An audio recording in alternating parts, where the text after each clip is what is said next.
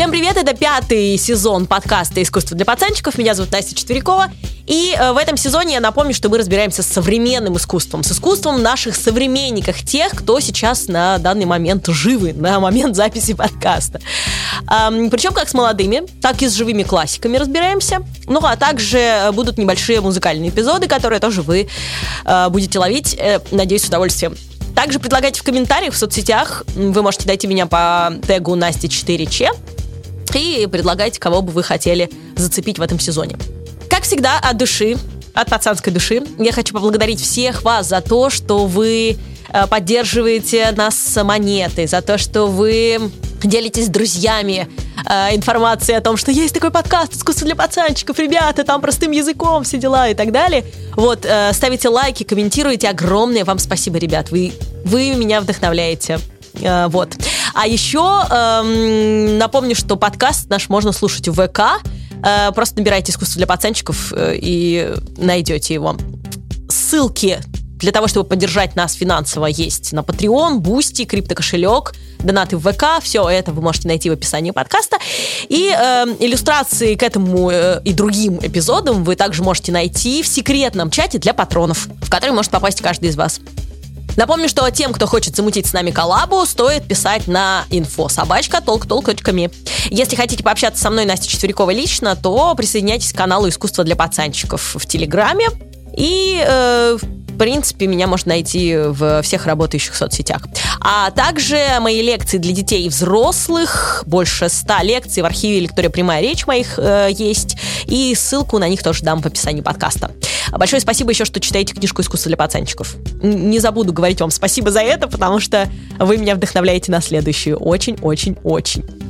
Еще хочу успеть поблагодарить за запись подкаста студии Максима Гаранина «Огурец» и Макса лично. Макс, спасибо! А также моего прекрасного звукорежиссера Рената Салимова. Спасибо, ребятки. Почему я решила записать сразу про двух художников э, один эпизод? А, потому что я подумала, что это отличный шанс э, посмотреть, как в России развивалось искусство, переходя от 20 века к 21 веку. Э, и как ныне живущий концептуалист Виктор Пивоваров породил психоделического реалиста Павла Пиперштейна. Тем более, что они реально отец и сын.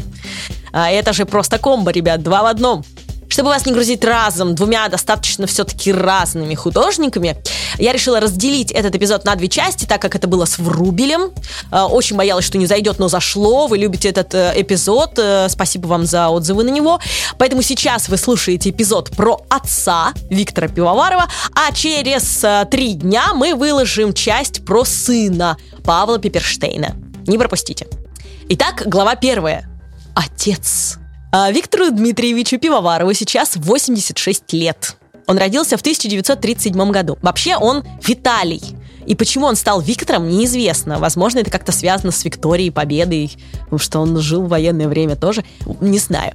Он рос без отца. В начале войны с матерью Софьей Евгеньевной Пивоваровой их эвакуировали в м, татарскую АССР. Э, это м, Алькеевский район татарской СССР, если быть точным. И, по словам самого художника, первые художественные произведения он сделал в 5 лет. Вот он что пишет. Мы были с мамой в эвакуации в глухой деревне в Татарии. Три дня на санях от железной дороги. Ни радио, ни электричества. Добавлю, ни интернета никакого, ничего не было. На задворках я нашел несколько лоскутов, выстирал их и выгладил. Скроил из них платьицы и нарядил в них деревянную чурку. Смастерил себе куклу от одиночества – я и сейчас такой же. Сущность моих занятий искусством не изменилась. Продолжайте слушать этот эпизод, и вы поймете, почему так. Потому что тема одиночества – одна из центральных тем в творчестве Виктора Дмитриевича. И еще много тем и воспоминаний из собственного детства. Он постоянно их использует в своем творчестве. Например, у него есть замечательный цикл, который называется «Лисы и праздники». Можете начинать гуглить. Итак, Виктор Первоваров, э, «Лисы и праздники», «Лиса и семья за столом», 2005 год. Это Государственный музей искусства народов Востока, там находится эта штука. И там лисы изображены в образе святых. Причем не простой какой-то религии, а какой-то космической религии. Или космической религии, такой, какой поклонялись люди в Серебряном веке, типа Рериха, которые выдумывали, да, какую-то новую религию. И что-то такое, по крайней мере, у меня с этим ассоциируется. А, также там есть э, достаточно страшная картинка в этой серии, где лиса сует свой нос через окно в чью-то кухню. И рядом э, с ней какая-то э, силуэт просящей босой женщины, такой крестьянки. И на все это, представьте себе, наступает огромный черный башмак. Я не буду тут интерпретировать много смыслов, рассказывать про это. Я думаю, что вы сами э, вполне почувствуете эту штуку, когда увидите. И в этой серии Пивоваров придумывает религию некую, которую создали как будто бы, то есть это все такой миф, который он придумывает в этой серии, как будто э, новую религию, которую придумали жители еврейской автономной области. Но на самом деле это просто его детские впечатления, которые вот так вот выразились. Пивоваров говорит – это связано с моим происхождением. Моя мама еврейка, но семья была полностью ассимилирована. У меня не было никакого еврейского воспитания. Помню, после войны мама и тети еще говорили между собой на идише, но после того, как началась кампания по борьбе с космополитизмом, ни одного слова на идише я больше не услышал. Говорить на нем было опасно. Во время войны, когда мы с мамой были в эвакуации, однажды мы ехали по заснеженной равнине на санях, а за нами бежала лиса. Этот образ огненно-красной лисы на белом снегу мне представлялся необычайно таинственным. Он запал мне в память и потом проявился в этом цикле. С другой стороны, говорит Пивоваров, лиса – это фольклорный персонаж. На Востоке, в Японии, Китае, Корее это очень распространенный образ лисы-оборотня. В русском фольклоре лиса, как известно, тоже выступает в качестве действующего лица персонажа очень во многих сказках. Но в них к ней более ласковое отношение. Лисичка-сестричка, что мне гораздо ближе, пишет художник. Кстати, о детстве. Виктор Пивоваров знаком многим из нас, потому что он великий детский иллюстратор. Как вы помните из эпизода про Эрика Булатова и Тиму Радио, Булатов, э, кореш Пивоварова как раз, э, тоже занимался иллюстрацией, но для денег, для того, чтобы иметь возможность творить и жить в те моменты, когда он не занимался иллюстрацией как и многие в то время. А вот для Пивоварова, оказывается, это не была история заработка. Оказывается, это было для него реально самовыражением. А вот художником, чтобы себя осознать как вот отдельного художника от детской иллюстрации, он стал только ближе к 30 годам. И э, в одном из интервью он э, рассказывал о том, что главным редактором журнала, э, в котором он работал, «Веселые картинки», был Рубен Варшамов. И он пишет, Пивоваров, «Я стал теневым главным художником». Мы с ним вместе придумывали все номера. Там работали многие. Илья Кабаков, Эрик Булатов, Олег Васильев. Всех их привел Рубен. Это была единственная щель в общественное пространство, ведь журнал выходил огромным тиражом, в тот момент 9 миллионов экземпляров. Представляете, веселые картинки? 9 миллионов экземпляров. Веселые картинки, э, вспоминает э, Пивоваров, были по тиражу на третьем месте в мире после, внимания, Playboy и National Geographic там-там. На такой высоте журнал, правда, удержался недолго. Сейчас он выходит тиражом 5000 экземпляров или что-то около того. Я вообще офигела, что э, веселые картинки до сих пор выходят. Я не знаю, как вы, я их помню. Очень хорошо. Э, и он реально выходил до 22 года, оказывается. Не знаю, что с ним сейчас, но вот до 22 года на их сайте э, выложены выпуски. Да, вот так вот, представляете. Кстати, не только к э, веселым картинкам делал Пивоваров иллюстрации, но и к Мурзилке. Тоже очень популярный журнал, как э, многие, наверное, помнят. А многие нет. А еще я читала интервью Пивоварова, где он рассказывал, э, как писать и рисовать детские книги. Э, и об этом же я читала у Булатова и рассказывала вам, а, про то, что это очень интересный другой мир, да, то есть взрослому приходится как бы уйти в другое пространство, чтобы понимали это дети. И, а, знаете, читая и Булатова, и Пивоварова, и людей той эпохи, которые вот э, рисовали для детской иллюстрации, я поняла одну вещь про детские воспоминания э, что мои, по крайней мере, детские воспоминания на треть состоят именно из этих иллюстраций. И героев, Э, которых рисовали эти замечательные художники. Причем, вот э, если вы скажете мне, например, Король Лев или Микки Маус, то я, конечно, в точности, в деталях расскажу вам, как выглядят эти персонажи, возможно, даже изображу, как они говорят, но или спою песню, да, но и даже могу их нарисовать. Но вот когда я слышу, например, черная курица Погорельского, то у меня внутри просто буря эмоций начинает э, каких-то бушевать. Не только положительных, кстати. Там очень сложная история, как вы помните, про предательство, про страх за другого, и это не самое приятное чувство. Мало того, я в деталях не опишу вам этих героев. Нет, не пишу героев черной курицы в жизни, но я точно расскажу свои детские впечатления и эмоции, которые они вызывали.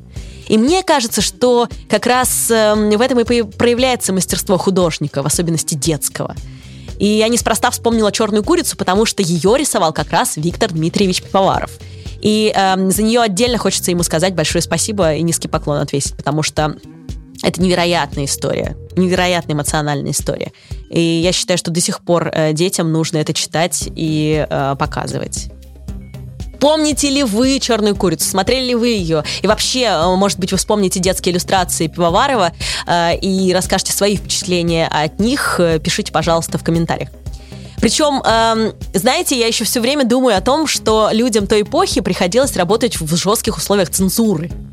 И Булатов, э, вот когда я эпизод делала, да, про него тоже в интервью это рассказывала, я вам рассказывала. И эм, Пивоваров очень интересно об этом говорит. Вот смотрите, что я нашла в его интервью. Цензура была на всем и очень жесткая. Казалось бы, ну что там, зайцы и ежи, пишет он. К чему прицепиться? Но цензоров пугало все. Например, мрачное сочетание цветов.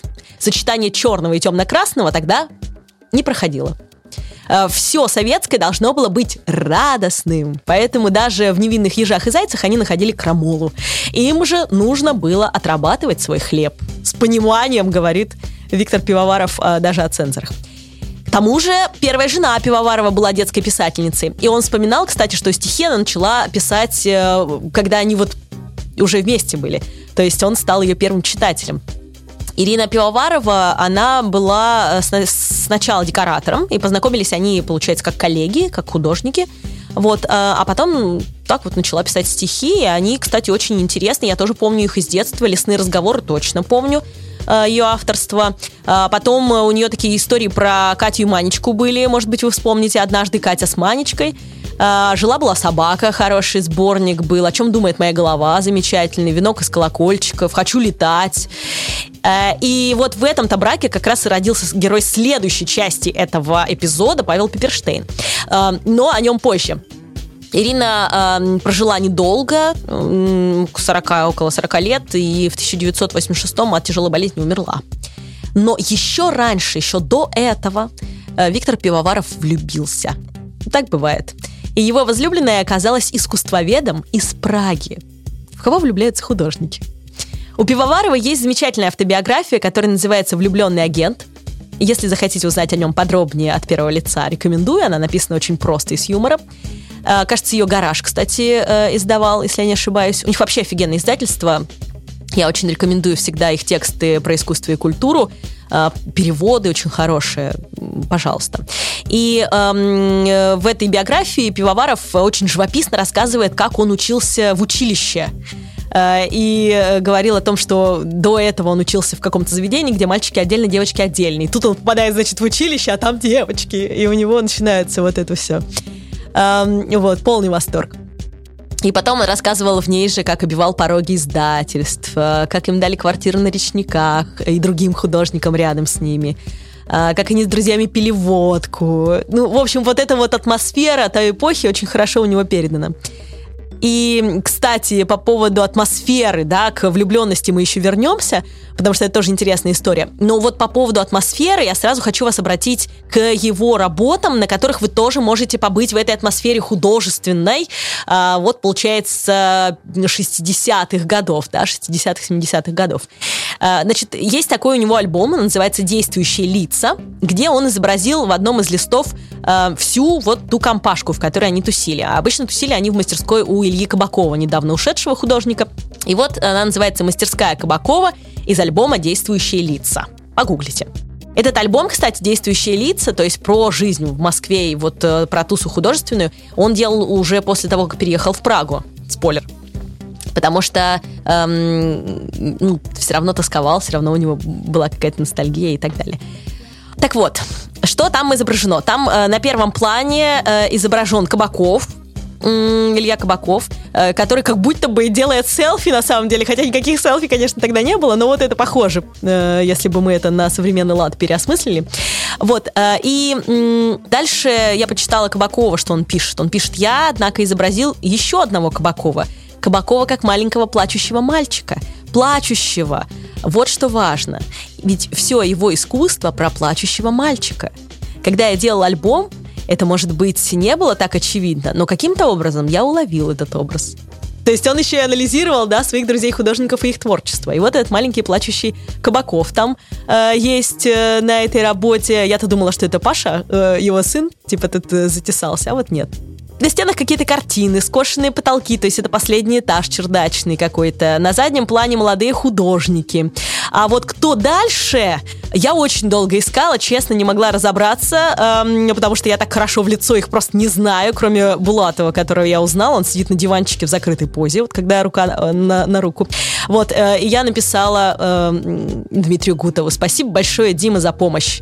Он мне сразу же всех описал, вот, и сказал, кто там есть кто. Значит, Кабаков номер один, Кабаков номер два, понятно. Дальше смотрите на эту работу эм, Булатов на диванчике.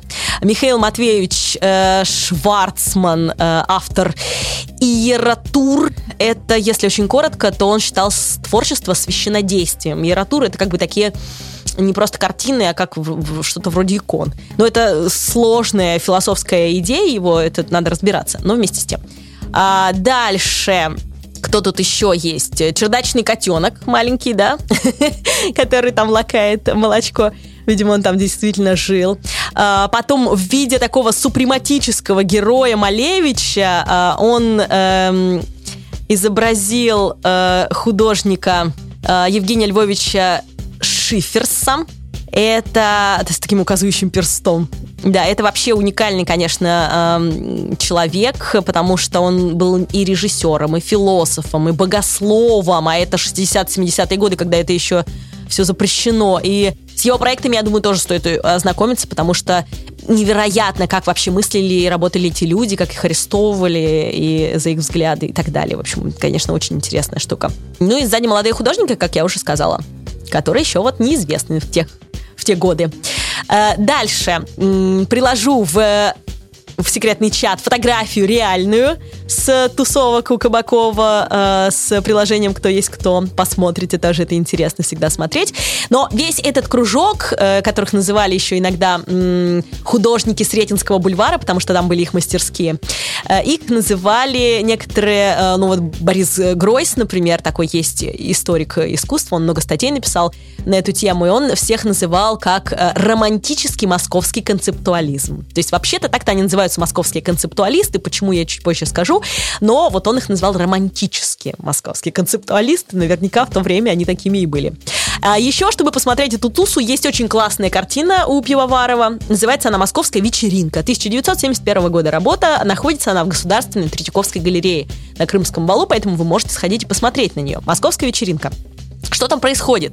Там какой-то человек э, в галстуке пролетает через раму, как будто тигр у него на ногах разворачивается какая-то жизнь, машина, дом и так далее. То есть очень сюрреалистично. В окнах какие-то э, герои шпионских э, фильмов, э, агенты какие-то, которые кого ловят, сами не знают кого, видимо, но следят. Под столом, кстати, такой же агент э, в шляпе и в очках, да, который типа читает газету, ну, видимо, подслушивает. На табуретке Кремль. Э, виднеется нога какой-то полуобнаженной женщины. Э, э, потом виден эм, треугольник э, который очень-очень э, напоминает знаменитый треугольник э, с альбома эм, Pink Floyd, который назывался Dark Side of the Moon, наверное, самый э, знаменитый их альбом 1971 года, тоже же, как и эта работа. И мне кажется, что они могли видеть этот альбом и, и тут его изобразить. Э, не знаю, так ли это, но интересная получилась у меня такая вот э, аналитическая штука. Э, и, кстати, этот треугольник и знаменитую обложку для этого альбома нарисовал э, Сторм Торгерсон. И, кстати, он же был дизайнером, по-моему, всех вообще альбомов Pink Floyd, если я не ошибаюсь. Это он так изображал эм, эффект дисперсии света, преломления. лучей. Поэтому, возможно, на этой работе действительно он так изобразил. А еще мне очень напоминает э, эта работа Пивоварова фотографию, знаменитую фотографию атомной Дали. Э, тоже можете погуглить ее, Филиппа Халсмана которую разместили в журнале Life, где кошки летят, вода, значит, плещется, тут какая-то рама в центре, стул летит, да, и Сальвадор Дали подскакивает. Это уникальная фотография, о ней можно сделать, мне кажется, отдельный выпуск потому что эм, я помню из истории этой фотографии, что э, 6 часов снимали эту фотографию. 6 часов снимали эту фотографию. Вот, э, и бедные кошки там страдали, потому что их кидали из стороны в сторону, чтобы получился этот эффект полета. Вот, насухо вытирали пол, снова это все делали и так далее. И, то есть там было сделано какое-то невероятное количество кадров. Но в итоге получилась легендарная фотка. И э, как-то она у меня тоже очень ассоциируется с тем, что нарисовал эм, э, Пивоваров. Так что, возможно, э, и, и тут вот были такие вот пересечения. Но возможно, и нет. От тусовок московского концептуализма, о котором мы тоже поговорим, что это и как, э, мы вернемся к влюбленности, а потом как раз э, будем разбираться с творчеством, и я вам поясню за московских концептуалистов еще раз, потому что вообще-то я уже про них рассказывала в эпизоде про Эрика Булатова и про Тиму Радю. 8 июня пишет э, сам э, Пивоваров, как я люблю, когда художники пишут о себе, это просто замечательно. Это как раз вот его замечательный этот влюбленный агент, э, его автобиография. 8 июня 1978 года на кухне у Штейнбергов все решалось на кухне. Вот мы сейчас переживаем те же времена, поэтому это очень актуально. Я увидел Милену. Влюбился сразу, с первого взгляда. Милена приехала в Москву на 7 дней с крошечным списком имен и телефонов, которые ей дал кто-то из пражских знакомых. Ходила по мастерским, смотрела работы. Я ловил каждое мгновение, чтобы быть с ней. На восьмой день она вылетела в Ленинград. Я заметался, купил билет на ночной поезд и утром следующего дня постучался в ее номер у гостиницы «Европейская». Милена, заспанная, в каком-то китайском халатике, радостно и рассеянно впустила меня. Не раздеваясь, я попросил ее стать моей женой пам ба ба бам да да да да там да дам Да, конечно, невероятное предложение, невероятная вот эта вот влюбленность, да, э, и чувствуется энергия вот эта вот вся э, того времени. Конечно, это интересно. Прямо э, ирония судьбы. И в то время, как э, коллеги э, Пивоварова уезжали кто в Европу, кто в Америку, он переезжает в Прагу. И до сих пор там живет, кстати, и тусуется. Э, и мало того, поначалу он даже пытался там вместе с Миленой открыть галерею, которая называлась очень смешно «Пипи Арт». Но это не про пипи. Это э, переводилось как... Э, э, пражская project, что-то там, да, for the art. То есть, ну, вот такое вот. Прага project for the art. Пипи, не знаю, почему пипи звучало как пипи арт. И, как я уже вам говорила, вот я упоминала уже альбом из альбома, из альбома, листы из альбома, альбомы. Э, это была фишка московских концептуалистов, которую придумал э, Илья Кабаков, и э, ее придумал также и Виктор Пивоваров тоже. Они делали э, так называемые альбомы. Это интересный жанр очень. Э, это что-то вроде комиксов на больших листах. Красиво все оформлено э, которые, по идее, должны были лежать в мастерской художника, и зритель должен был быть с ними наедине. То есть он должен прийти в мастерскую, он должен разыскать как-то эту мастерскую, да, он прийти должен полистать этот альбом, побыть с ним наедине. Но сам Пивоваров говорит, что он сделал, по-моему, не один десяток этих альбомов, и он сам говорил, что это плохой жанр вообще для а, того, чтобы существовать, потому что, да, это все очень круто, когда, значит, приходит человек и наедине с ними остается, переосмысливает и так далее, и взаимодействует, но э, коллекционерам неудобно это выставлять, а коллекционер любит, если ты заплатил бабла, то повесить это на стеночку. Как ты альбом повесишь на стеночку? Ну, разве что раздерешь его по листам, но тогда не будет вот этой вот фишки альбома, понимаете? Вот, а также это очень тяжело экспонировать где-то на выставке. То есть та же история. Поэтому альбомы, конечно, очень интересный жанр, который придумали московские концептуалисты, но эм, вместе с тем вот такой вот. А, что значит московский концептуализм? Московский концептуализм — это история про то, когда текст переполз с аннотацией в эм, изображение. Э, вот целый выпуск у меня посвящен как раз тексту в искусстве, и вы сможете его переслушать и понять об этом побольше. Но э, я нашла еще одно замечательное определение московского концептуализма, которое дал Илья Кабаков. Э, я его услышала у Пеперштейна который, вспоминая о Кабакове, сказал вот такую штуку. Он говорит, э, ну вот лучшее определение дал как раз Илья Кабаков. Он сказал, что московские концептуалисты – это люди, которые могут говорить сколько угодно и о чем угодно. Поэтому, если это про вас, про меня так точно, то мы с вами московские концептуалисты, ребята, если что. И вот э, в 1975 году Виктор Пивоваров решил порассуждать над темой одиночества. Причем это очень интересно, как он рассуждает над этой темой. Э, и он решил предложить одинокому человеку комфортные условия и обстановку, которая поможет ему почувствовать себя ок. Называется эта штука, это тоже альбом, проекты для одинокого человека. Это шесть щитов картин. Вот видите, он как бы отходит от альбома жанра, да, и переносит его на щиты, чтобы их можно было экспонировать. Э, и каждый из них это схема, инструкция или описание проект жилого помещения для одинокого человека, проект предметов повседневного обихода для одинокого человека, проект неба для одинокого человека и так далее.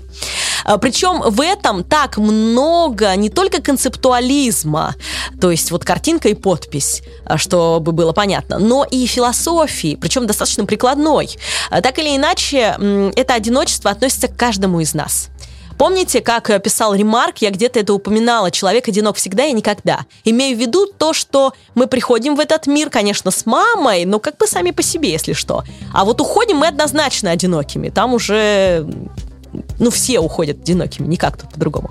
И в этом цикле художник эм, определяет внутреннее состояние своего героя как сознательное одиночество. А теперь, почему эта штука очень важна для каждого из нас? В его вселенной, э, во вселенной Пивоварова, человек полноценно участвует в социальной жизни. Все ок. Это не как у э, Кабакова, например, Примаков запирается в шкафу, э, и оттуда лицезреет мир. Э, об этой работе я рассказывала неоднократно, ну вот э, в эпизоде про текст в искусстве как раз поподробнее. А у Пивоварова этот человек абсолютно общается, вот он социализирован, он тут работает, он, он все делает, но он остается при этом одиноким. И это очень важное умение, как оказалось.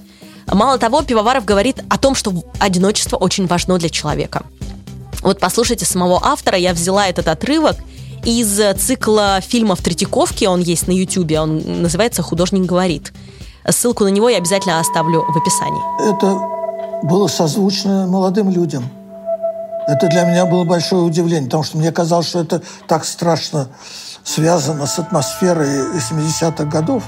Нет, ничего, ничего подобного. Это как бы универсальная вещь, и это работает и сегодня. Интуиция открывает внутри тебя какие-то каналы, через которые ты можешь воспринимать мир, себя, вообще бытие, космос, Вселенную и так далее. Работает только в состоянии одиночества.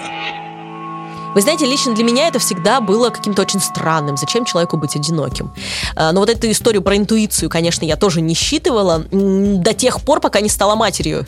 И когда с тобой ребенок 24 на 7, а, тебе это одиночество просто необходимо, жизненно необходимо. И тогда я начала это ценить. Одиночество, черт возьми, это очень важная вещь. Да, какими социальными бы существами мы не были.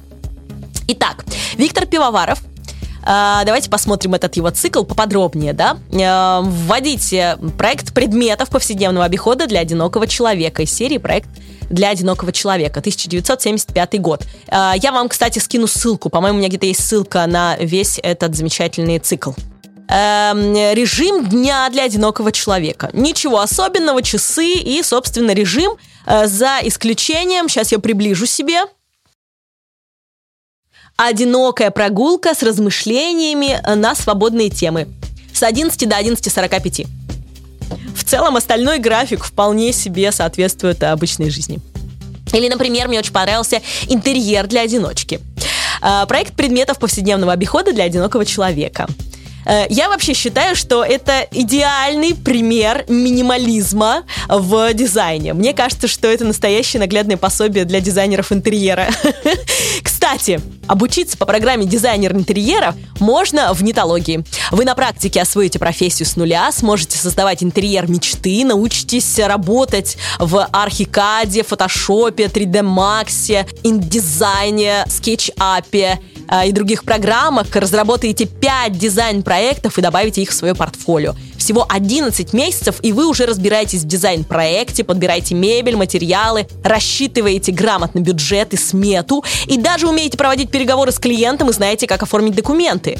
Этот курс подойдет как дизайнерам-новичкам, так и дизайнерам с небольшим опытом. Берите пример с Пивоварова и сделайте свой дизайн-проект для комфорта, радости клиента или для самого себя. Переходите по ссылке в описании и изучайте курс дизайн интерьеров. По промокоду искусства латиницей капслоком вам будет доступна скидка 45% на обучение в нетологии, кроме курсов направления высшее образование. Скидка не суммируется с другими акциями на сайте. Воспользоваться промокодом можно до конца сентября 2023 года.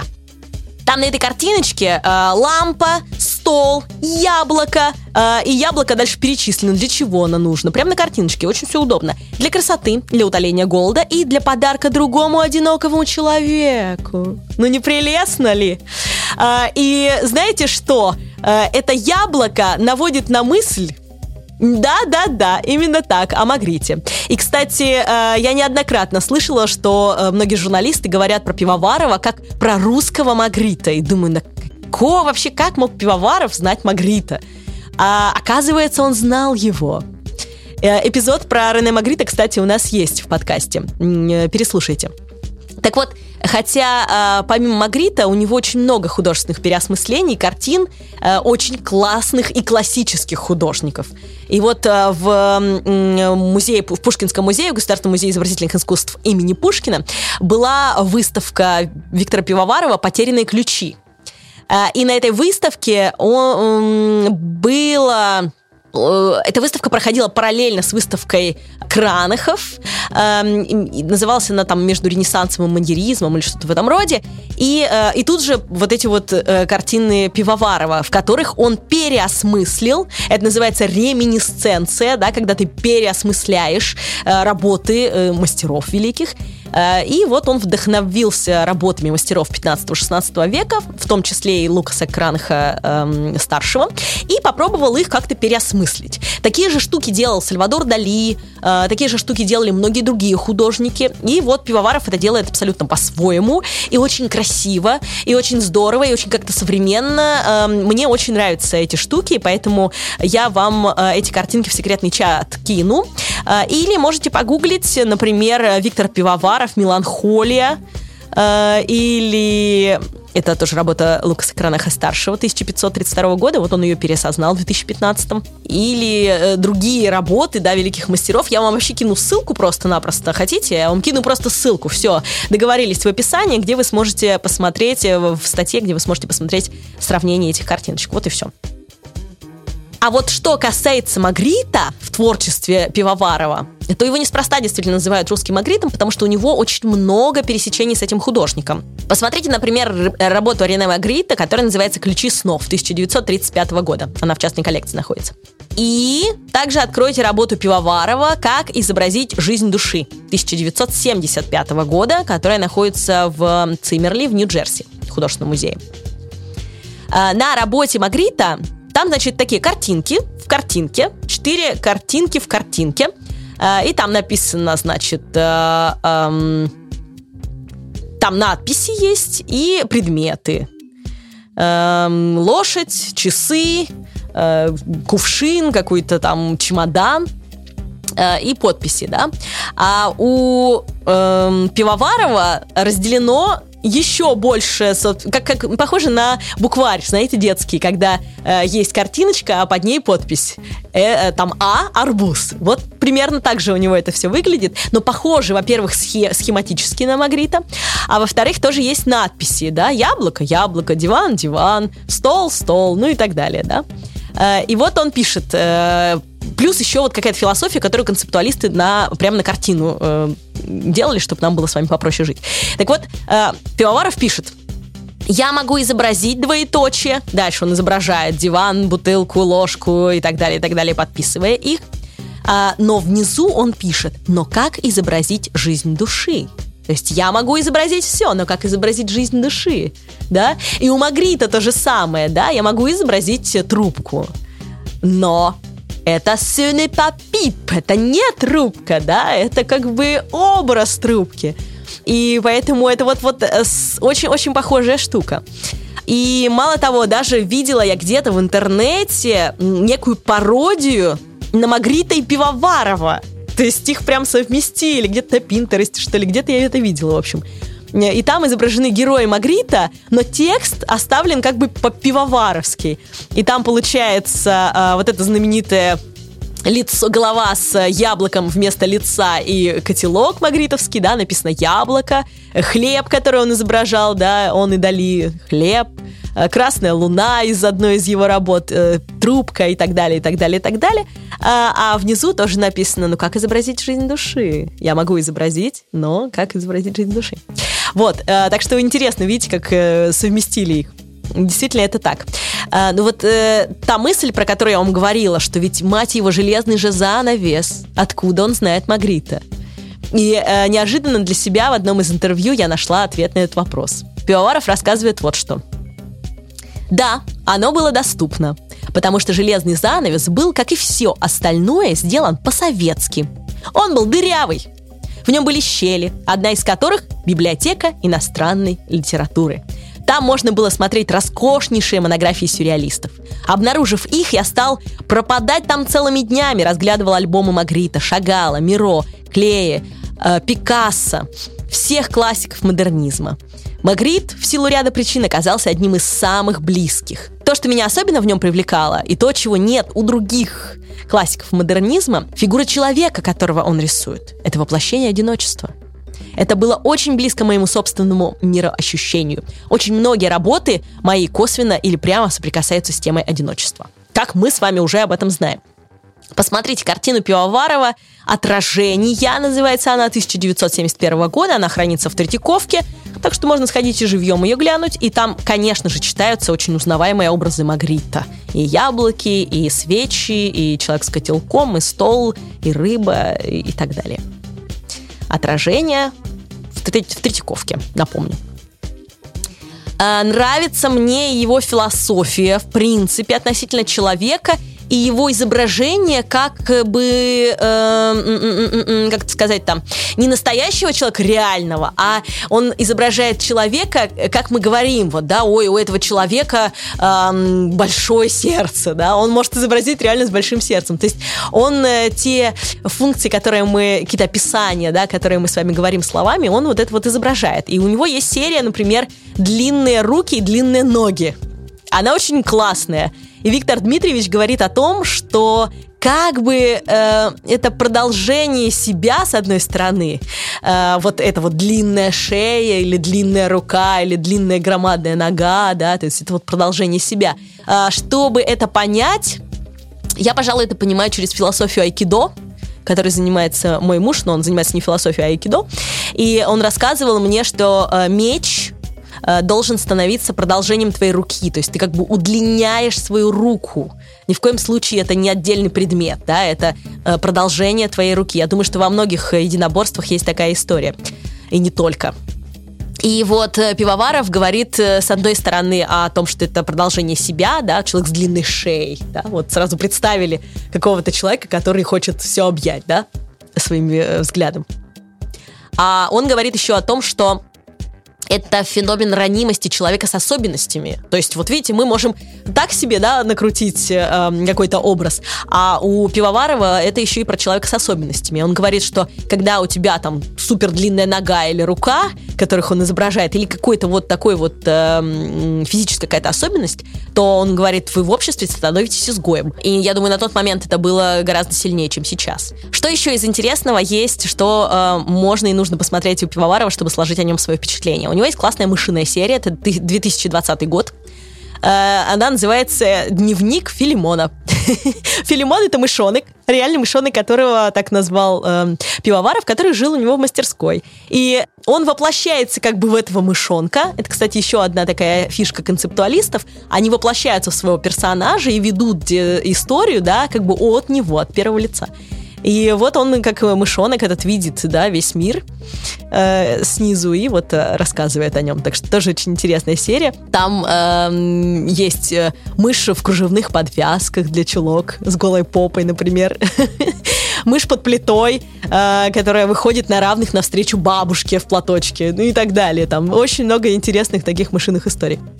Вообще у Пивоварова много работ, в которых он повторяет эм, художников больших, ну и концептуалисты часто это делают. Почему? Потому что э, это, опять же, очень легко читается. Да, и ты можешь прочитать эту картину, ты можешь узнать какие-то знакомые образы, знаки и так далее.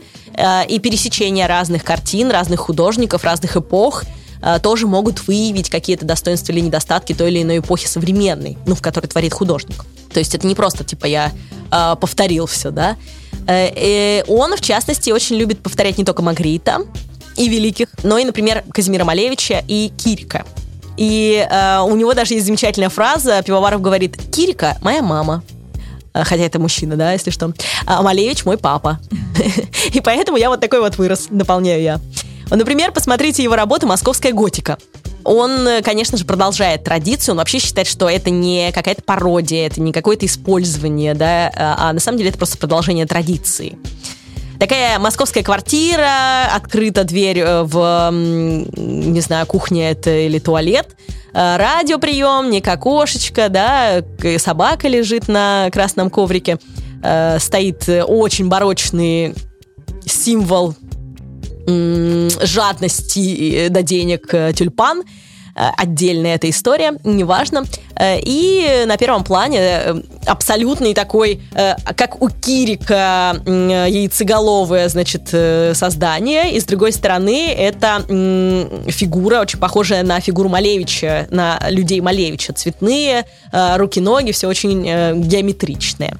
И я хотела здесь сказать про традицию, потому что ведь Малевич очень хорошо знал сюрреалистов. И он очень высоко ценил больше всех как раз Джорджио де Кирико с его геометрическими руками, ногами и яйцеобразными белыми головами. И это в своем творчестве тоже, конечно же, использовал. Поэтому э, абсолютно верно тут э, Пивоваров этих двух э, художников совмещает. Все логично. Посмотрите, например, работу у Малевича, чтобы вы понимали, о чем речь. Я сейчас соберу все три, э, все, всех трех персонажей, и вы поймете, как бы, да, вот что это за традиция.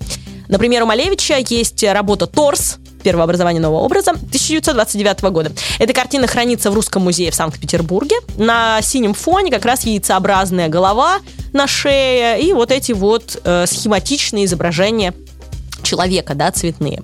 А теперь э, Джорджо де Кирика, он умер, кстати, в 1978 году, так что он современник обоих художников, я имею в виду и Малевича, и эм, Пивоварова. Вот, э, и, например, посмотрите его работу «Орфей уставший трубадур. И вот вы поймете, о чем речь. Откуда Малевич взял эту яйцеобразную голову, да? Эти э, ноги, руки, какие-то конструкторы, да? Э, и поймете, да, как вот как это выросло от э, Кирика Малевичу, от Малевича к Пивовару. А вот в, в парке Малевич под Москвой есть античная голова Аристарха Чернышова, такая с значком загрузки. Э, так вот, это скульптурное продолжение этих традиций уже, да, современное такое, прям вот наших дней. И, э, кстати, аудиогид парка Малевич записывала ваш покорный слуга, так что э, если вы поедете в парк, я вам рекомендую съездить туда, э, то вы, воткнув в уши этот замечательный аудиогид, сможете вместе со мной там прогуляться. И, кстати, у Пивоварова есть еще одна прикольная картина про Малевича. Она называется «Пять Малевичей». Ее сложно найти. Вы попробуйте гуглануть, но я ее не нашла, честно говоря, а, хотя я ее видела своими глазами, и она мне очень хорошо как-то визуализируется в голове. Я постараюсь ее найти для секретного чата, возможно, у меня получится. Так вот, там один Малевич с его автопортрета в «Зените славы», а, второй идет по Немчиновке творить, ну, такой типа, вот он идет э, творить по своему любимому месту, а может э, и э, идет обивать пороги, я не знаю, у него там свернутый свиточек такой под мышкой. Третий стоит к нам спиной в красной крестьянской рубахе, думаю, это период, когда у Малевича, когда от него все отвернулись после отсидки в тюрьме, и вот когда он изобразил, вернулся к изображению крестьян, а может и нет, не знаю, я предполагаю.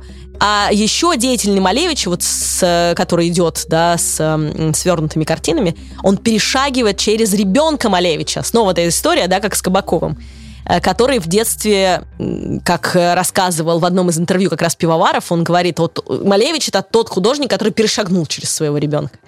Потому что э, в детстве вот он видел природу, да, она его завораживала, и вот э, он считает, что он все-таки перешагнул через него, да, став взрослым художником. Для э, Пивоварова очень важна эта тема, тема э, возвращения к собственному ребенку. Мы сейчас о ней поговорим с вами. Вот. А Пивоваров говорит, вот Малевич перешагнул через своего ребенка, а я нет. То есть вот, вот так он, он э, работает. А пятый Малевич, он незримый Малевич, то есть его на картине э, на этой вы не увидите. Но он вот типа существует. Везде и нигде. А, и про детство как раз э, у него получается, у Пивоварова, очень хорошо переносить на свой холст это детство. Давайте посмотрим его цикл, называется он «Квартира 22». Это квартира 22, действительно, в которой он жил, э, на улице Бахрушина. Раньше она называлась Лужниковская, во времена, когда там жил э, Пивоваров как раз. И вы, на этих картинах, в этом цикле, вы видите жизнь обычной такой советской квартиры – даже предметы, я думаю, вам покажутся знакомыми очень. Венские стулья, какие-то э, диваны, сохранившиеся еще там с эпохи модерна у кого-то, возможно, в комнате. Кастрюльки, одежда, тапочки э, люди, которые включают лампочки. Э, вся обстановка очень-очень э, похожа на ту, что вы видели в фильмах про Советский Союз, или, может быть, переживали сами, или были где-нибудь э, у бабушек, дедушек, которые жили в коммуналках, да, то есть вот это вот та, та самая культура. Или, например, там идет бабуля, вдоль улицы, прикид очень узнаваемый, пальто, какая-то, какой-то меш, мех, ну, хочется сказать мешок, да, то есть э, очень какой-то облезлый мех, сумочка обычная и надпись «3 кило картошки, огурцы, бутылка кефира, хлеб, булочка к чаю». То есть то, что она несет в сумке. Эм, стол, нас, э, нас, вот стол, как он выглядел, с чашечкой э, из, э, знаете, э, железной дороги, когда вот вам выдают с подставкой, вот такой вот э, стакан, э, на столе с чаем, да, книжка, очень узнаваемые стулья, ну и все такое, да, лампа настольная. Говорит Москва надпись. Московское время 19 часов 30 минут. Начинаем передачу «Театр у микрофона». Я даже интонацию слышу, с которой это произносится, потому что вот это вот все так и было, да. А, ну и там, например, изображение мне очень нравится. Одна к другой тете заходит, да, в комнату, и Мария Максимовна, у вас чайник кипит. Вот такое вот. Там, где он жил, он вот это вот все очень хорошо изображает. Здорово. А, так вот, эту квартиру 22 а также э, свою замечательную серию «Дневник подростка», он все это, Пивоваров все это сделал именно после эмиграции, именно после того, как он уехал в Прагу. И он говорит, именно тогда я познал вот этого ребенка, я вернулся к нему, я как бы его в себе почувствовал. Причем он говорит, я не изображаю дословно свое детство, я изображаю какое-то абстрактное детство. Э, и это вообще интересно, конечно. А, он до сих пор пользуется этим своим э, детским осознанием. И вы знаете, я думаю, что он воплощает как раз то, что м, очень хотел воплотить Пикассо в свое время. Потому что Пикассо говорил, что э, любой ребенок художник априори, а вот когда мы вырастаем, мы теряем эту возможность. Очень люблю эту фразу, часто ее, наверное, повторяю. И э, также Пикассо говорил, я могу рисовать как Рафаэль, но я хочу рисовать как пятилетний ребенок. Вот, не теряйте в себе это. А, а еще Пивоваров говорит, что детское сознание, оно открыто и дает возможность воспринимать мир совершенно иначе. А, и слова воспринимать совершенно иначе, и слагать слова совершенно иначе, и смотреть на мир тоже иначе.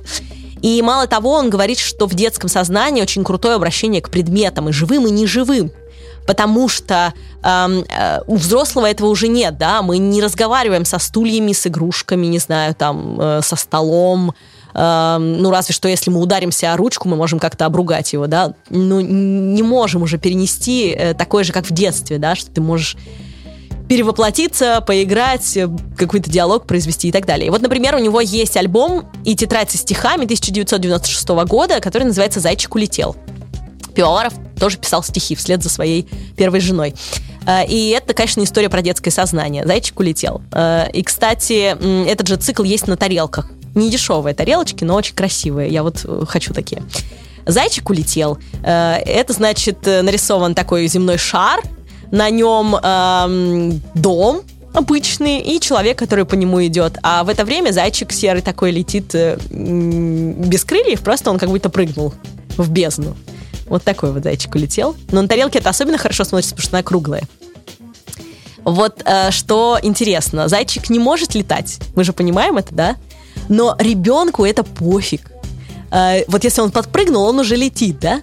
И мало того, для него зайчик летит, и м- тут вот на его картине тоже я смотрю, все летит. Пространство все летит, в котором э, взрослый вообще позабыл это, э, и даже, может быть, не подозревал об этом. А вот э, Пивоваров говорит про трансцендентное некое пространство, в котором и зайчик летит, и взрослый идет по земле по круглой, да, ни гравитации нет, и все вот такое вот. И давайте я включу училку и скажу, а давайте-ка мы вспомним с вами эпизод про Йозефа Бойса, который тоже есть в искусстве для пацанчиков. И эм, помните, как Бойс ходил по галерее с мертвым зайцем на руках и рассказывал ему про искусство современное? Если не помните, переслушайте эпизод про Бойса, он классный. И э, как раз вы прочувствуете эту историю про зайца, который может сквозь пространство проходить, да, и это доступно либо шаманам, либо ребенку. Пивоваров выбирает вот этот путь, а Бойс выбирает шаманство. А, и стихи его замечательные абсолютно. А, я а, вам ссылку на них дам, чтобы вы почитали эти стихи «Зайчик улетел», а сама прочитаю вам одно из них про унитаз, конечно же. ну, такой я человек. Называется стихи, написанные в уборной. На унитазе я сижу и сверху на линолеум гляжу. Узор абстрактный, складывается в рожи. Дома, окошки, чемодан из кожи, кусок колонны вот, дебила профиль. На кухне слышу, жарится картофель. Картина мирная, умильная до слез. Во всем гармония разлита, в узоре линолеума на полу и в паучке, забившемся в углу. И это абсолютно детское восприятие, когда ты сидишь в уборной даже, я думаю, долго по времени ты можешь это все изучать. Тебе это все... Вот это так классно на самом деле. А, так что хотите вернуться в детство, прочувствовать, да, какое-то вот абстрактное детство, а может быть и свое, почитайте стихи Пивоварова, посмотрите его работы. А еще у Пивоварова много историй про внутренний мир. По сути, вот это его одиночество и его детские темы, это все про внутренний мир. И знаете, что он говорит по тому поводу, что нам нужно очень беречь его? Он говорит, внешний мир, как правило, враждебный, Поэтому всеми силами нужно пытаться сохранить и защитить свой внутренний мир. И я считаю, что это очень важная вещь, а, особенно в тяжелые периоды, когда нам всем тяжело. А, потому что а, вот это вот защита внутреннего мира, да. В финале хочу поделиться еще одной мыслью, которую очень сильно разделяю у Пивоварова. Это мысль о том, что современное искусство можно воспринимать и чувственно. Не обязательно сознанием дела, про художника, про его стиль, про философию и прочее. И эм, вот что он говорит. Я убежден, что искусство рождается не в голове, оно рождается в душе человека, в его сердце. Художников от головы просто не существует. Да пребудет с вами сила искусства.